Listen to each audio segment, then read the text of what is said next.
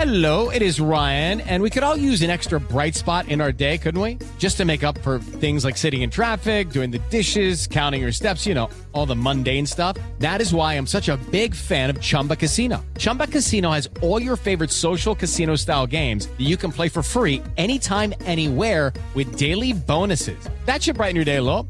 Actually, a lot. So sign up now at chumbacasino.com. That's chumbacasino.com. No purchase necessary. BGW. Void were prohibited by law. See terms and conditions. 18 plus. Siete en punto, panorama informativo 88, 9, información que sirve. Yo soy Alejandro Villalbazo en el Twitter, arroba Villalbazo13. Es miércoles 17 de febrero. Iñaki Manero anda malito. Adelante, Pepe Toño.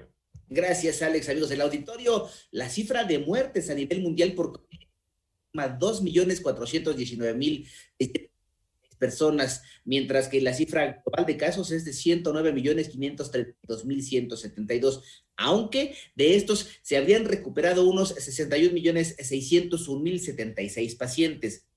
Por otro lado, el número de nuevos casos con COVID registrados en el mundo disminuyó un 16% la semana pasada para situarse en 7 millones, anunció ayer por la noche la Organización Mundial de la Salud. Ya son las 7 de la mañana con 3 minutos. ¿Y cómo van los números de la pandemia, pero en México? Mónica Barra tiene el detalle. La Secretaría de Salud informó que ya se notificaron 2.004.574 casos confirmados de COVID en el país y 175.986 fallecimientos. De las más de 189.000 vacunas de AstraZeneca aplicadas a adultos mayores, dos corresponden a mayores de 100 años, dijo Hugo López Gatel, subsecretario de Prevención y Promoción de Salud. Se vacunaron dos personas con edad notoriamente alta, 120 años en Veracruz y 102 años en Coahuila. Y nos da mucho gusto saber que todas están incluidos 60 y más, hasta la persona más añosa que se pueda presentar. Por su parte, José Luis Salomía, director general de epidemiología, explicó que la vacuna no provoca COVID ni el fallecimiento de personas inmunizadas. En 889 Noticias, Mónica Barrera.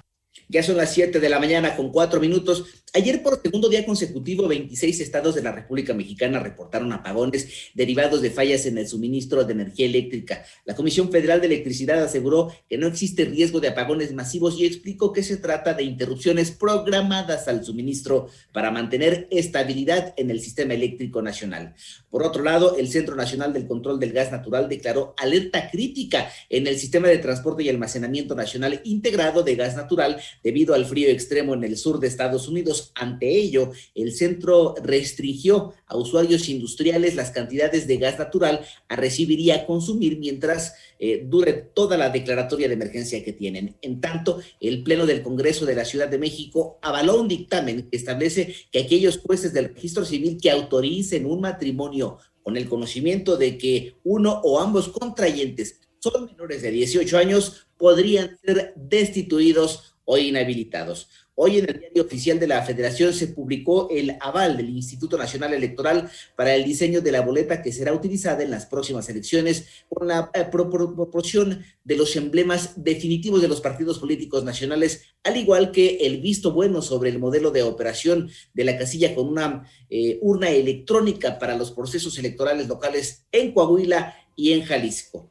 Ya son las 7 de la mañana con 5 minutos. Hoy comenzarán a funcionar las brigadas móviles de vacunación en la Ciudad de México. Joana Flores. Será este miércoles cuando las brigadas móviles acudan a los domicilios de unos 1.600 adultos mayores postrados que tienen dificultad para poder acudir a alguno de los 70 puntos de vacunación contra el COVID-19 que se habilitaron en las alcaldías Coajimalpa, Magdalena Contreras y Milpalta. De acuerdo con la jefa de gobierno Claudia Sheinbaum, aún se alistan algunos detalles de la logística. Tomamos la decisión de iniciar la vacunación domiciliaria se están organizando mejor las brigadas domiciliarias y va a empezar el día de mañana y hoy se están haciendo algunas llamadas de personas que se registraron en los últimos días en la página del Gobierno de México. Por otra parte, el gobierno local informó que es falso un mensaje que circula en WhatsApp invitando a los adultos mayores de todas las alcaldías a acudir a vacunarse a Coajimalpa, Magdalena Contreras y Milpalta. Las autoridades reiteran que solo se está vacunando a los adultos mayores que habitan en esas demarcaciones. Para 88.9 Noticias, Joana Flores.